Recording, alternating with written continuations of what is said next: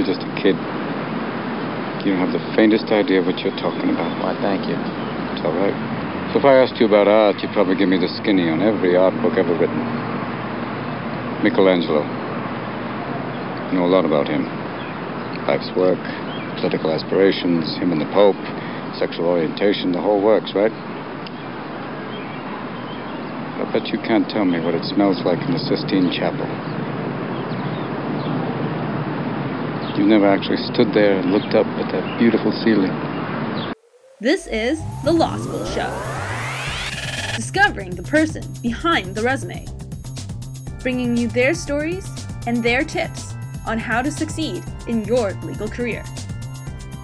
Catch it all here, right now, on The Law School Show.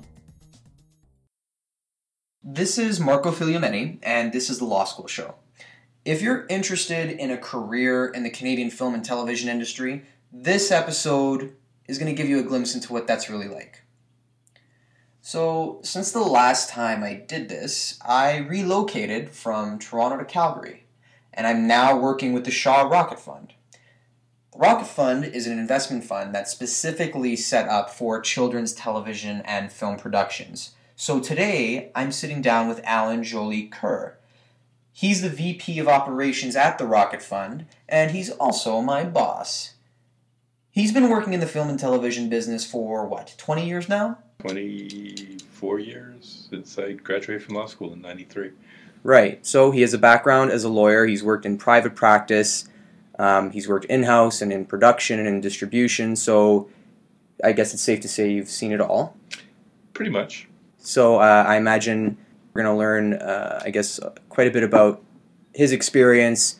Um, and the idea is just to uh, provide some insight for law students or young professionals who are interested in uh, getting their foot in the door in the film and television industry as a legal professional. So you have a varied background in the industry. Um, maybe you can give like a high level overview of of the path that you took. Sure. I um, once I graduated from law school, I worked a couple of not quite a year at Astral Communications, which at the time owned all of the um, the main pay TV channels and had a distribution company. Mm-hmm. Uh, it was founded by Harold Greenberg, who people know the industry uh, will know the name. Mm-hmm. Uh, from there, I went off to a law firm called Heenan Blaikie. I think I've heard of that one. Yes, well, it imploded a few years ago. So I, I, was there for um, probably about three years. And that was in Uh, Montreal. That was in Montreal. From uh, yeah, three years, ninety four to ninety seven, um, and then I went to work for a company that went by many names because they just kept buying stuff. Mhm. Um, at the end, it was the third largest production company uh, in Canada. Um, and I started there for one of their divisions. Ended up being the head of business and legal for the all of the uh, English language live action productions, um, and interim president of that division for six months. Uh, and then What was that one called? it was called at the end. It was called the Motion International, Right. TVA International. Sorry, it was because uh, I started at Allegro, which was a company that they a division, a company they bought that became a division. Right. Um, and then that company shut down uh, f- through an acquisition that was uh, not intelligent, but it was, it was intelligent for the people selling, not the buyers. Okay. And after that, I uh, executive, I consulted. I did some legal stuff. I worked from home, uh, consulted, uh, produced um, a international co-production. I was a Canadian producer on that. Mm-hmm. And what was that for? Um, sorry, it was called Guy X. Guy X. feature film. Okay.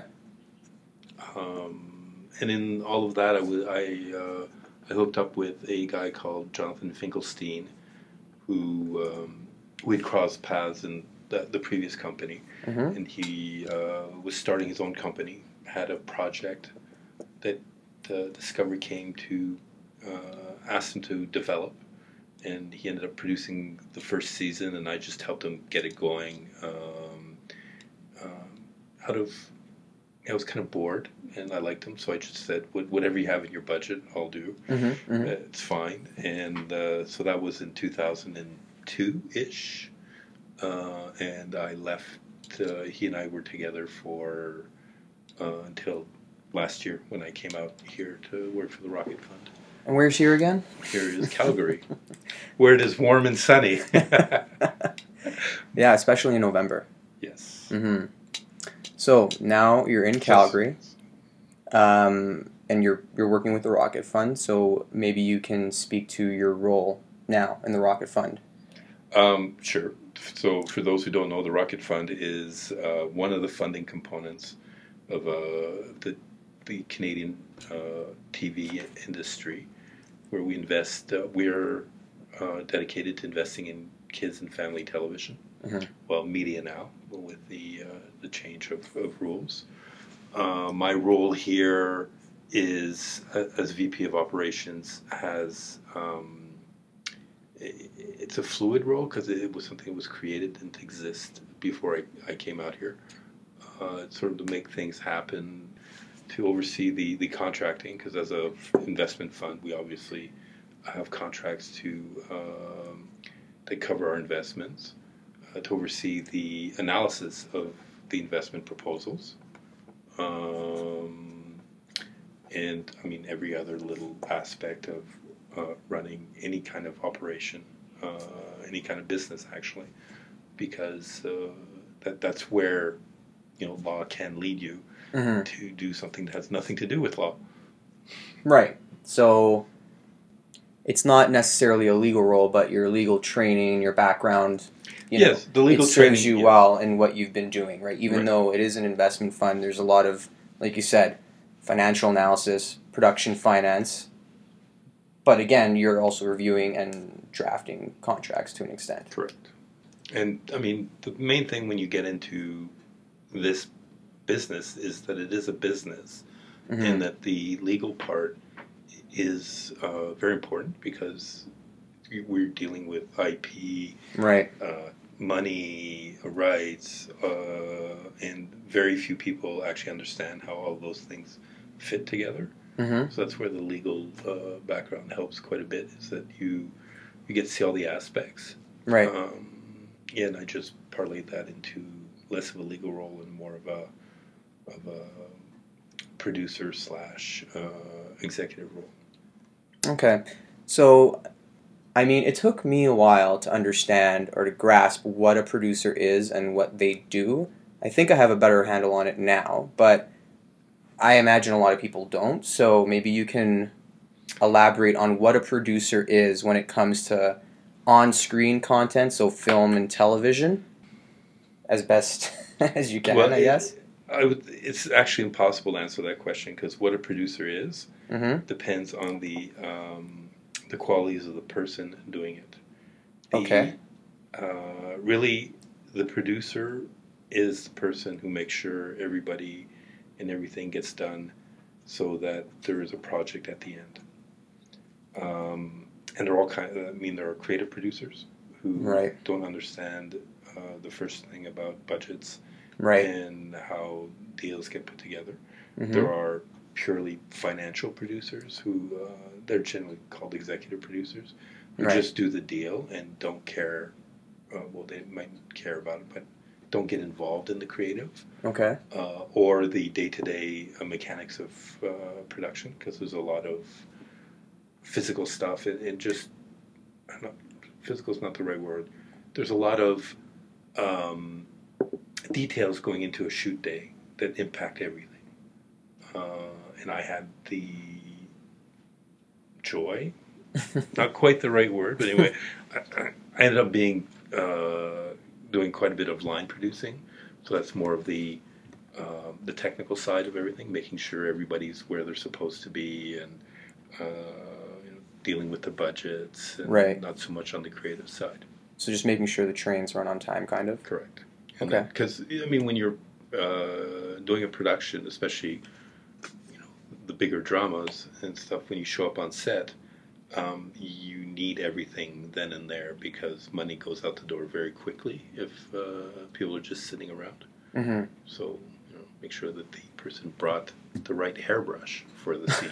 it's as silly, as silly as that. So it's always kinds of different people, but the the role of the producer is to make sure everybody does their job, Right. um, to foresee where there might be problems, to solve problems. hmm Um, I always used to say when I was at Motion, or whenever uh, Allegro, the the large company, is that uh, you know my job was to hire the right people and make sure everything went well. Right. And I always said I was very bad at my job because I was always troubleshooting. Right. But it's just It's the the nature, nature. of production. Mm-hmm. Is uh, like sometimes the way I think of it, and you mentioned this in uh, previous conversations we've had, is for each production, uh, it's kind of like starting. It's kind of like a startup company Absolutely. each yeah. time. So would the producer be akin to the CEO or the COO? Um, yes, and no. I mean, you can have a creative producer and a business producer on the same project. Right. Okay. So you know, it's uh, and production companies build themselves around the talents of the people they have. hmm So if I take uh, Apartment Eleven uh, as an example, uh, Jonathan was always a creative producer. Okay. He started out. He did Street Cents. Uh, he did a show called Popular Mechanics for Kids. Right. Right. Um, he did. He produced news for the CBC when he was like 22. Yeah, he- so uh, in Happy Valley, if people know where that is.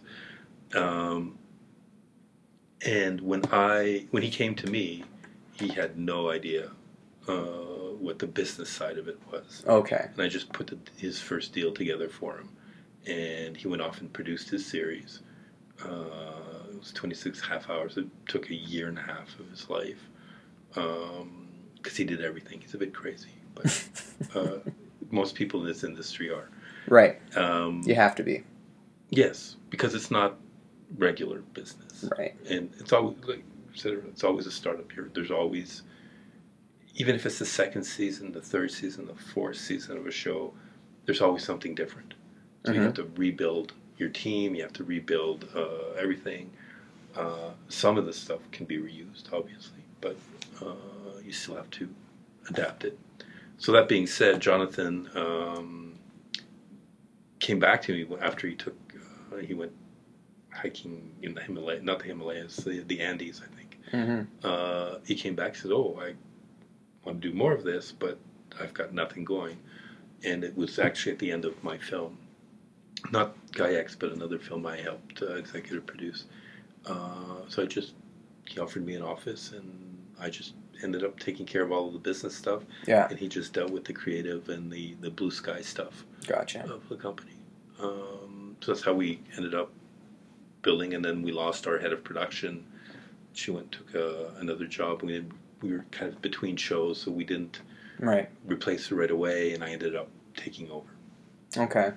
So I guess another way to look at it then is um, the producers like there. I guess there has to be all those elements of Mhm. like the uh, the business and finance, the legal acumen, as well as the creative uh, insight. As long as there's at least one person who's doing all those things, or it could be a number of people. yeah, it's then, generally a number of people. I don't know anybody who's uh, good at both.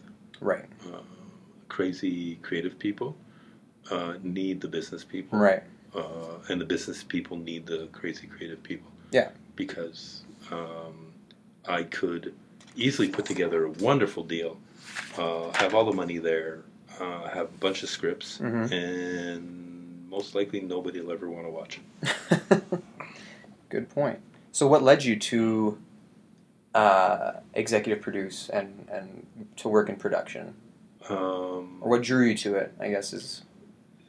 well, the producing part is the the decision making stuff. Okay. Whereas, uh, and I always say here's the difference: people who go to law school, there are people who are lawyers, Right. people who go to law school and get a law degree. Lawyers are um, are uh, advisors, Right. and you should know I, I'm like seventh generation lawyer, my Mhm. father of the son. So you know when I rag on the the um, Profession. the profession, it's with lots of history. Fair enough. Uh, and there's nothing wrong with being a, a, an advisor. Right. Um, it's needed. Um, and then there are the other ones who take their degree and, and want to be more uh, decision makers. And that happens. I mean, in law firms, you have it. Mhm. The the, uh, the people who run the law firms are not doing law anymore. They're running a business Right. and they're they're deciding things. Um, and that's. I mean, when I was at at the law firm, Mhm. I never wanted to go to a production company because I thought it was crazy what they did. Right. Um, and then uh, I, somebody phoned me and offered me a job, and I said, okay, fine, uh, let's try that. And I found that I, I liked it a lot better. Right. Uh, because I had more control over what I was doing. Okay, and uh, to again to allude to a conversation that we had, I don't know, maybe a few weeks ago or maybe a couple months ago. Um, I guess uh, a lot of students, uh, even young professionals, kind of have like this path that's carved out in their head, um, but they didn't come up with the idea. It's just kind of assumptions that they've made about how a career should go. Um, and I'm, to you know, guilty of this thinking as well where the ideal thing is to start in private practice and like you know really develop your lawyering skills there uh, then after a few years um, if you if you want to transition to go in-house and use what you've learned there and translate it into something there um, and i guess my assumption was that the learning that, and the training that you'd get from private practice was for whatever reason uh, superior to in-house, which, as you've demonstrated and like you're you explained to me that that's not necessarily the case. So, what was your experience No, well, or your take on that? well, here's the thing: when you're, and and I was completely guilty of this when I was at Heenan Blaikie. I was, um, I thought I was, and actually I was, because everybody was telling me. Also, I was like the hot shot lawyer, Mhm. young entertainment lawyer in Montreal. Um, and I thought I was really, really smart. Mm-hmm. And then I went to a production company, and I realized I knew squat Right. because I mean, and, and it's two different roles. Like the the um, the advisory lawyer firm thing, or, or however you want to uh, describe that, is you're giving advice to somebody on a certain level of this is what you should do. These are the the, the parameters. And, Right. Um, and in the perfect world, that might be what it is. Mm-hmm. But when you're actually in production, Right. there's a lot of stuff that a you don't control even when you are the producer. Shit happens. Yeah. And um, and I like to say that it, I mean shit happens, but stuff takes work. So that's one little saying I have. Um, there's a lot of stuff that in the legal world you would never do because it's just uh, you want to make things right and perfect, and this is how it should be. Uh, in the actual making of uh, content, Mm-hmm. um, and I've told you this before. You know, I realized my job wasn't to make it smell good, just less bad. Right. Like you have you, Keep things moving. you have to keep things moving. You, you have deadlines. You have, if you take a feature film, um, you have an actor or an actress who's only you, you only have her for a six week period. Right. Um, you got to, and you know when that end date is, so you know when you got to start, and you can't, um, you can't be lowering a contract to death Right. for every little thing in it because it's never going to close. You're not going to have your actress or your funding or whatever it is, and you, uh, and then you've just lost the entire thing. So you have to keep perspective on you know what the end goal is, uh, especially when you're in in house or you're the producer. When Mhm. you're advising from a law uh, firm perspective, you also have to have that perspective, uh, but you know you don't have control either. So you have to give the, you know, it, it's a lot of liaising with the the people you're dealing with Right. and letting them make the decisions, which you know is what it's supposed to be uh, in um, in a client lawyer uh, thing. But in a case outside of entertainment, Mhm. the lawyer generally knows more about it than the person, right? So take family law, you know, all of the you know Right. the different uh, things that could happen after, in the entertainment world, that's not necessarily the case. Like legally, yes, you have the thing, but the person may, the producer may want to go somewhere with his project that he hasn't told you, and you're Right. And so it's it's more of a, a amorphous thing. Yeah. Um, so which is you know the the first uh, warning or the second or the third of getting into entertainment is that things are constantly shifting, um, and you know again like we said earlier, the second season is doesn't mean it's the same thing, and you, you can't get in the trap of thinking that it is. Okay. So That's a good like, point. Go and, and think, okay, how why are we doing this again? What like and sometimes, you know, you, you do it again in a way that's not great, but that's just how it is. Yeah, I'm learning that now. If the goal is to give people an idea of what this industry is, yeah. you know, it, it's it's that you are constantly battling people who um, who want to push the limits of everything, Okay. um, who uh, kind of have an understanding of what's going on, but don't. right. The old, you know, a little knowledge is a dangerous thing. Uh, one of the things that um, that stopped me from going back to private practice after uh, getting into a, a production company hmm and when it closed is I was tired of having people come to me for advice. I tell them do it this way. And As you'll see, your clients don't always want to pay you up front. Um, so they give you a little bit of money and then they go off and they want to take care of everything. Right. And then they come back to you a couple of months later and it's all wrong. Right. And it's a And disaster. it's a disaster and it needs to be fixed by Monday. So that's, I mean, that's the main reason I stopped. Uh, Yeah. I couldn't go back to, to advising people because it, it, it's just not my Yeah. DNA to, to do it. I just basically fired everybody who ever did that to me. You quickly run out of clients that way.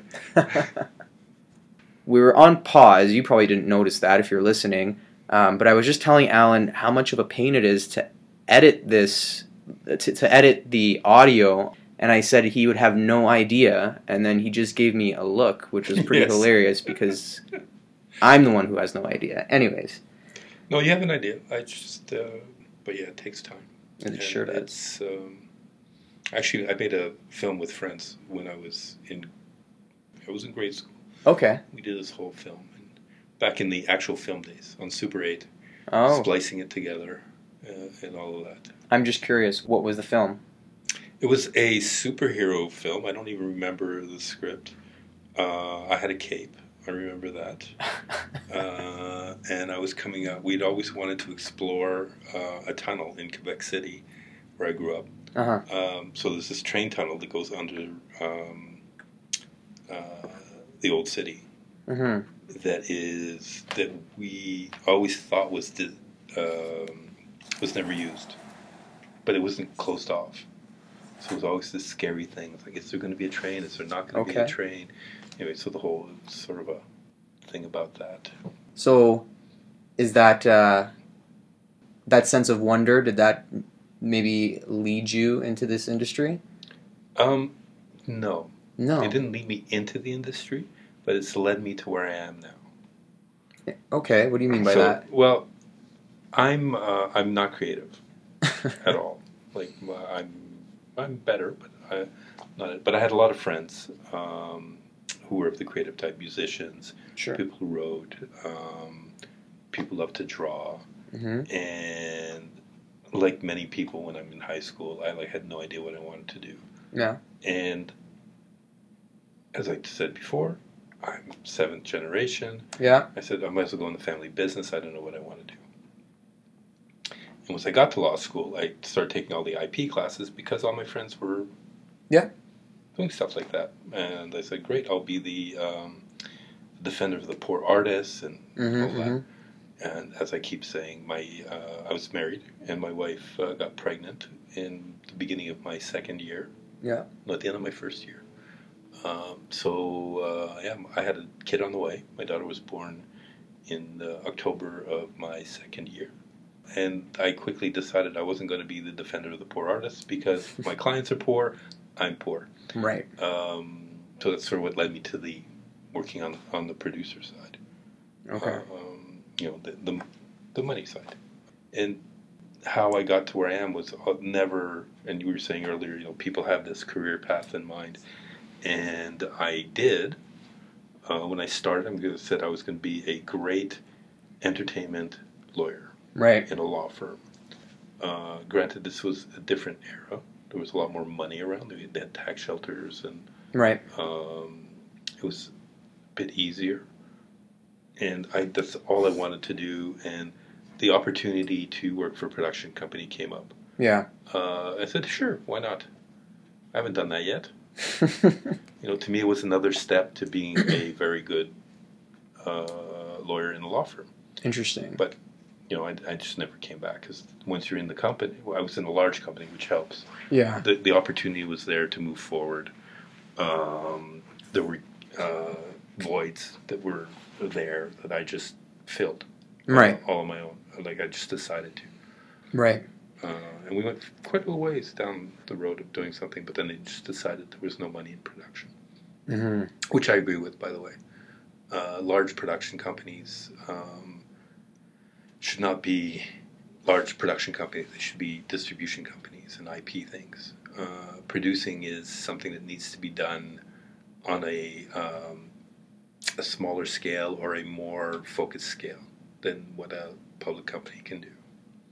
Okay. So you can have divisions that would do it and keep Uh-huh. them hungry, but um, once you, you become big and all you're doing is making television shows or movies, Right. um, the amount of money needed to Sustain it. to sustain it and to make sure everybody gets what they want out of it Uh huh. uh, is just it's not workable. Okay. There's just not enough money uh, to do that.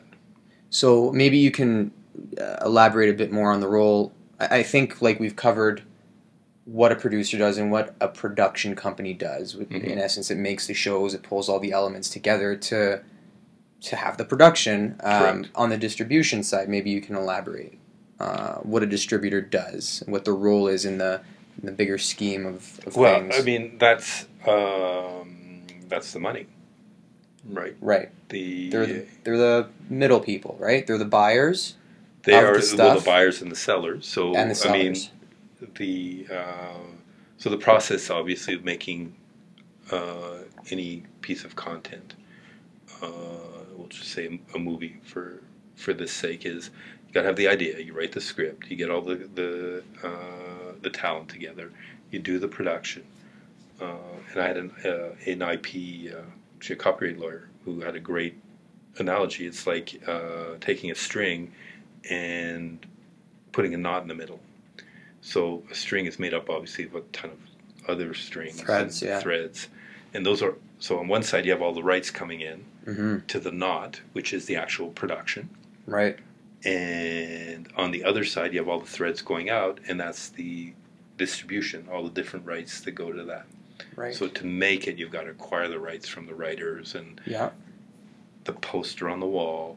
Uh, these are all things that uh, that people, when they first get into this, they don't think about. hmm Uh, producers in general, uh, and you have to, and there's a whole industry of people that do clearance.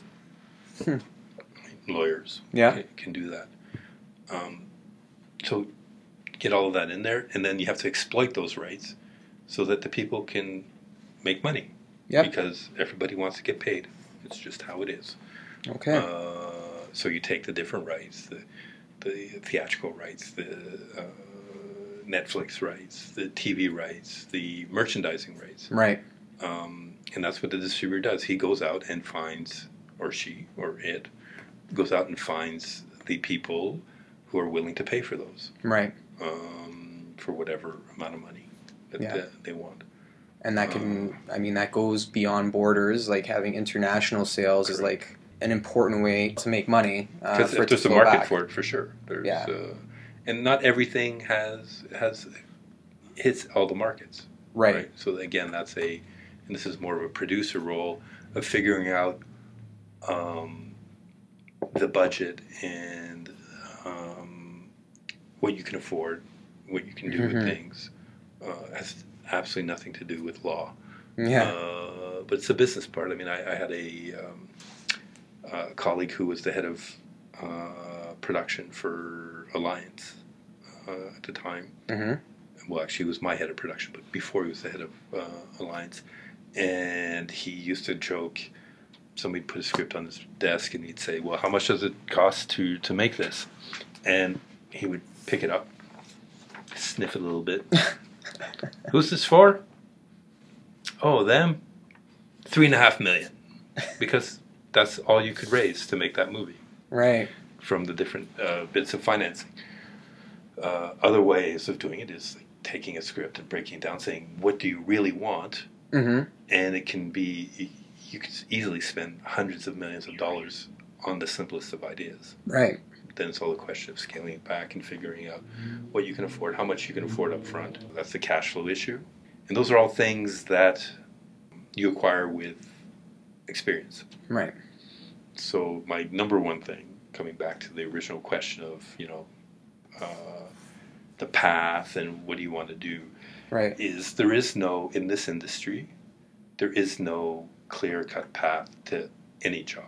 What one person did will not necessarily work for somebody else. hmm My path, I don't think can be recreated because the industry isn't the same as Right. it was when I started, and it's a personality thing Okay. if you are a bit of a risk taker um, and have that sense of wonder, Okay. you will try all kinds of different things. If you are um, more rigid in your thinking, hmm you probably are more better suited to be either in a law firm or in a uh, with a, a, a company in a specific role in that company Okay. like a distribution company or, Right. or things. Um, and then, I mean, we haven't even touched on like there's a whole industrial relations uh, aspect of this business. That'll be in part two and Yes. three. I mean, the the uh, studios in uh, in Los Angeles have entire departments that all they do is deal with uh, guild agreements and contract Okay. negotiations of actors and, and directors and So, I don't know if it's particular to this industry or if it applies to all industry, but you kind of got to go with the wind, uh, in a sense. yes. Like no, no No, no, I. You have to be um, nimble. Mm. Uh, more so now than when I started, obviously. right, Um, but this industry, in particular, uh, things things change all the time. right, Uh, the what people thought were actually a perfect example is, is so the Rocket Fund invested in a series of um, feature length motion pictures. hmm This the deal was put together two or three years before I got here, Yeah. and it's just coming to fruition now. We we've done a few of the movies, and the original plan, uh, finance plan, and recoupment plan was uh, made sense. yeah, Um, they were going to make a lot of money on DVDs. And four years ago, that would not have elicited a laugh from Marco because Mhm. it was an actual business. We still all went down to, uh, well, maybe not you guys in your generation. Uh, sorry, I'm old. uh, you know, you still had video stores. yeah. Uh, it was you still a went down and you- You, you, rented uh, videos. I mean, Netflix. To to be honest, I don't know if you guys know how it started, but it Yeah. was a, a mail-in uh, video store. Yeah. They would send it to you, and then they just switched it around. But so everything's changed. Uh, so you have to be nimble in this industry. Other industries don't change so fast. Okay. Um, yeah, there, I think some might, for sure, but uh, others not. The oil and gas industry has been pretty much the same forever. Mhm. I say that because we're in Calgary. right, Uh, but now with oil being a lot cheaper, and they're even thinking have to rethink how they do things because it's it's different. But the basic of you know drilling for wa- for oil, finding it, pumping it out, right, is the engineering hasn't changed. The business aspect is how much can they sell it for. So Mhm. how much am I going to uh, to spend to find it? Whereas in this, the media industry, people have crazy ideas, uh, want to make them, and get them out there. Uh, you can create uh, something out of nothing. This podcast is a perfect example. Mhm. It's just a guy in his computer who just had an idea. You're giving away the secret, Allan. Come That's, on. the, the, the secret is hard work. That's true. Everybody has ideas. I Yeah. mean, that's the first thing if you've taken uh, an IP class, a copyright class, the it's not worth anything until it's ideas are worthless. right. The expression of the idea is what is, and there's only one way to express stuff work. I mean, the, and that's that's a life lesson. And it's not just the, the TV industry, right? It's the same with the music industry. If you look at that, that went through a ridiculous upheaval. Mm-hmm. Uh, and it's now healthy again. Uh, different people are making money, Right. uh, but it's it's it's it's become an industry again. Whereas there was a, a period where it, It was in transition. It was in flux, and Yeah. it's it seems like it's settling into a, a more stable business model, Yes. Yeah, mainly that- because of streaming. Like that seems to be streaming iTunes. I mean, yeah. uh, Steve Jobs saved the music uh, industry hmm by creating this little stupid contraption called an iPod. Yeah. um, and and it's a little bit like the, that in it's coming like that in this industry, the audiovisual one, where people can do stuff relatively cheaply on their own Right. and get it out there. Um, the um, the avenues of getting it out there are, are um, uh, more democratic. They're easier because you can put something on the internet and you- nobody's going to stop you. All you have to do is you know find that you can put it on YouTube. It costs you nothing. Yeah. But then the challenge, of course, is if everyone can do it and the barriers to entry are really low, how do you get noticed with all the clutter? Well, that is, and it's always been the issue. And the, for the creative side, is what's the best uh, idea and how who does the best, um, who executes it best, Okay. and then who gets it found. Right. So this up until recently, who got it found was the distributors. Uh huh. Was, I mean, you're of the uh, cord cutting generation. You don't have a cable box at home, uh, so you know you surf, you you you stream, you find what you want to watch. Um, when I grew up, there were um, ten channels in Montreal, uh, so you know the choice is pretty quick to find. Uh, and and that's where you're it's it is going to be more difficult. Uh, the the upfront money is harder to find, right. which affects everybody. It affects all of the service people, uh, all of the professionals. Um, everybody's going to have to take a bit of a flyer on uh, on things, Right. and when it works, great. Cool. Well, I think we're gonna, uh, and, like I guess kind of take it back to you because we were talking about the industry generally, uh, and going back to what you said about no path can be duplicated because it's particular to that person and and their personality type. So, I'd be interested um, in you highlighting what was maybe the most challenging phase or part of your career and what was the most rewarding? Yeah. There's always tough questions because the um, I mean I've had challenging deals, Yeah. uh, challenging periods. I mean, before I came out here, I was um, questioning what I wanted to do because after a while, doing of always being in startup mode, which this is, you know, like, it was great Yeah. on me, and I wanted, I just wanted to do something different. Um, and that may have nothing to do with law and, and work. It's just might be me because yeah. I like new things. I'm always trying new things. So Okay. that, that could be that. Um, truly, the um, uh, the most trying, and I literally almost punched somebody out, was when we were in the, the when I was at Motion and the company was um, deciding to shut down. We were selling one project to somebody else, Uh huh. and we owed, um, I believe, it was a writer uh, a large amount of money, and my uh, and we had cash flow issues and all that stuff. So I get it. Yeah. But then my uh, CFO said, "Yes, we're going to pay it." Mm-hmm. Uh, so great, I get on the because I've been uh, the agent was all over me, and like Yeah. we did owe the money. And, Yeah, yeah. Um, and uh, so I phoned the agent and said, okay, so we're going to go with the transfer and all of that. And I found out the next day that uh, from somebody else in the company, the CFO just told me that so that I'd stop bugging him. And he told everybody to stop the payment. Oh wow. Yeah.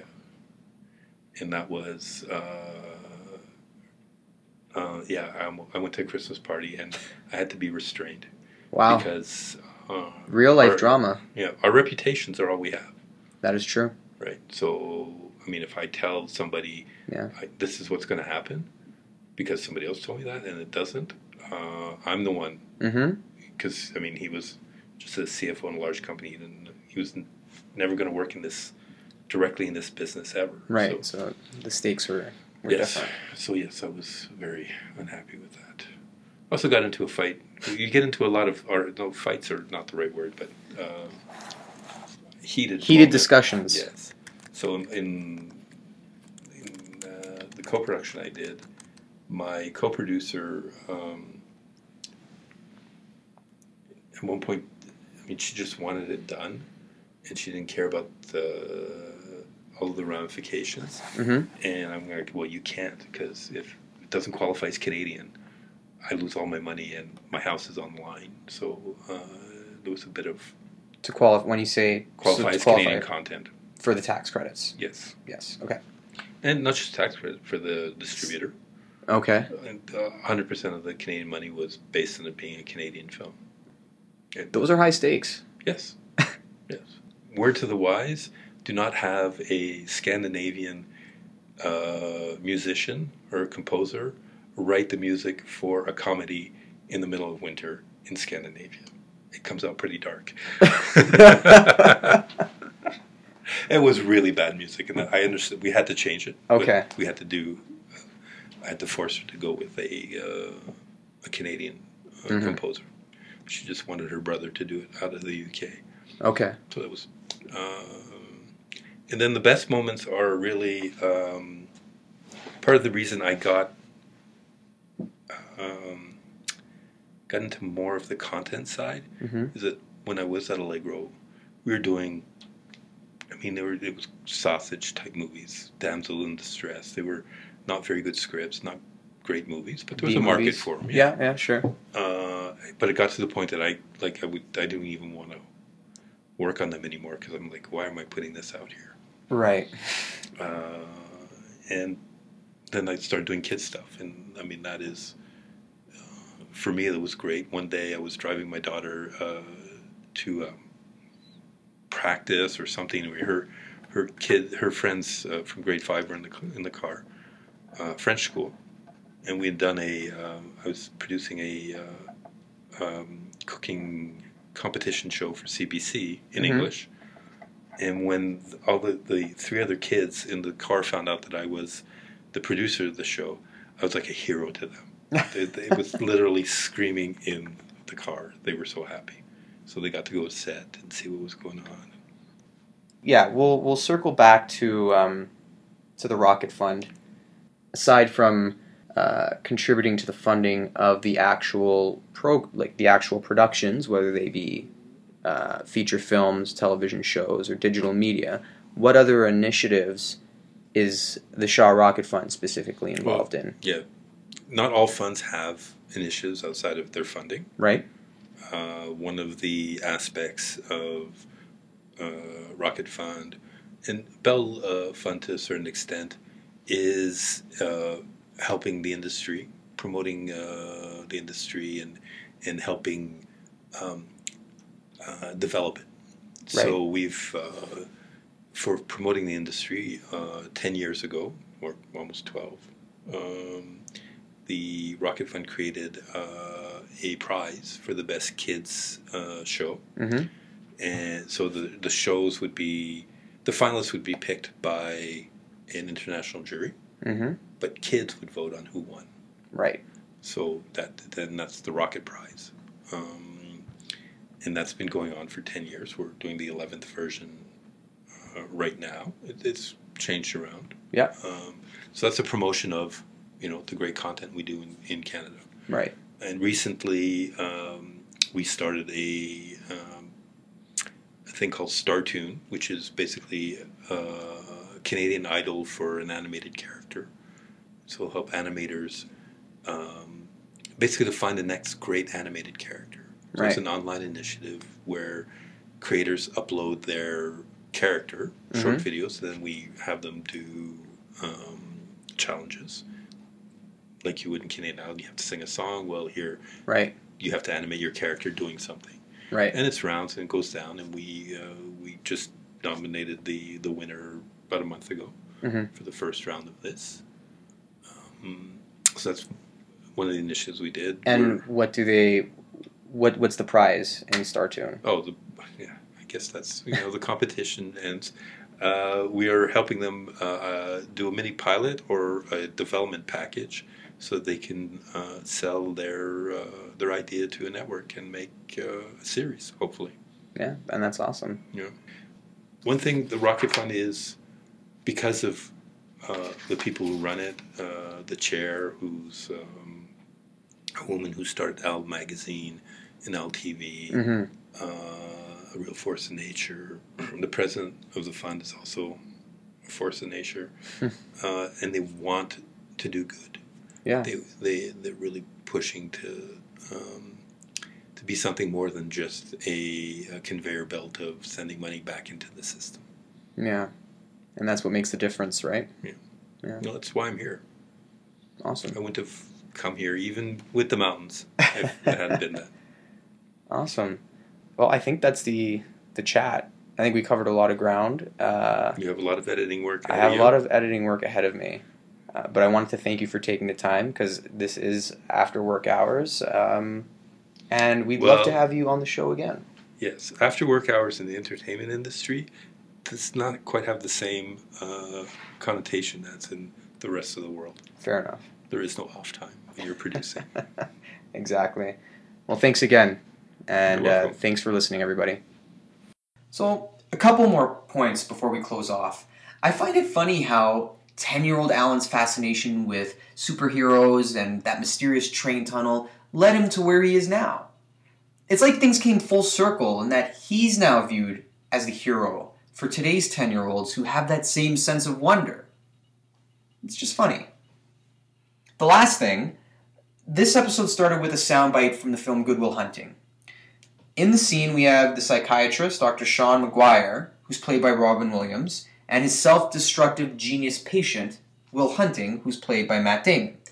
And what happens is Dr. Maguire exposes Will's arrogance as a defense mechanism.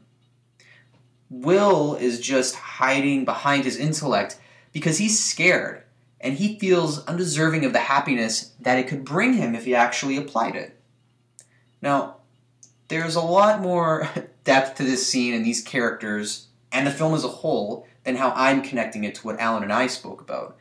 But I think we, we being lawyers, professionals, high achievers, we can be like Will at times. I was. We may assume we know more than other folks because of our stature, or who we've read, what we've written, what we've achieved. But are we truly experienced in all the matters we profess to be so knowledgeable about? Or have we used our intellectual gifts as a defense mechanism at one time or another?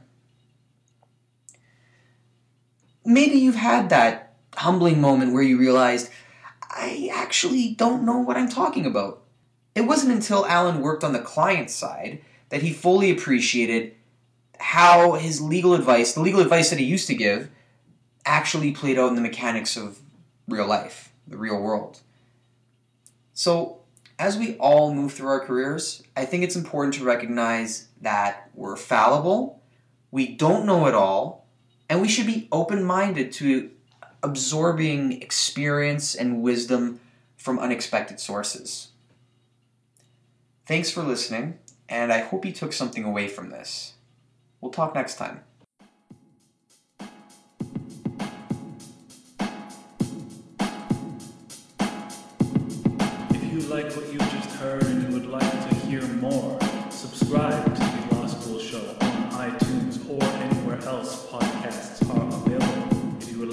interact with us, learn more about our past guests, check out the blog, video, and more, go to the Law School Show.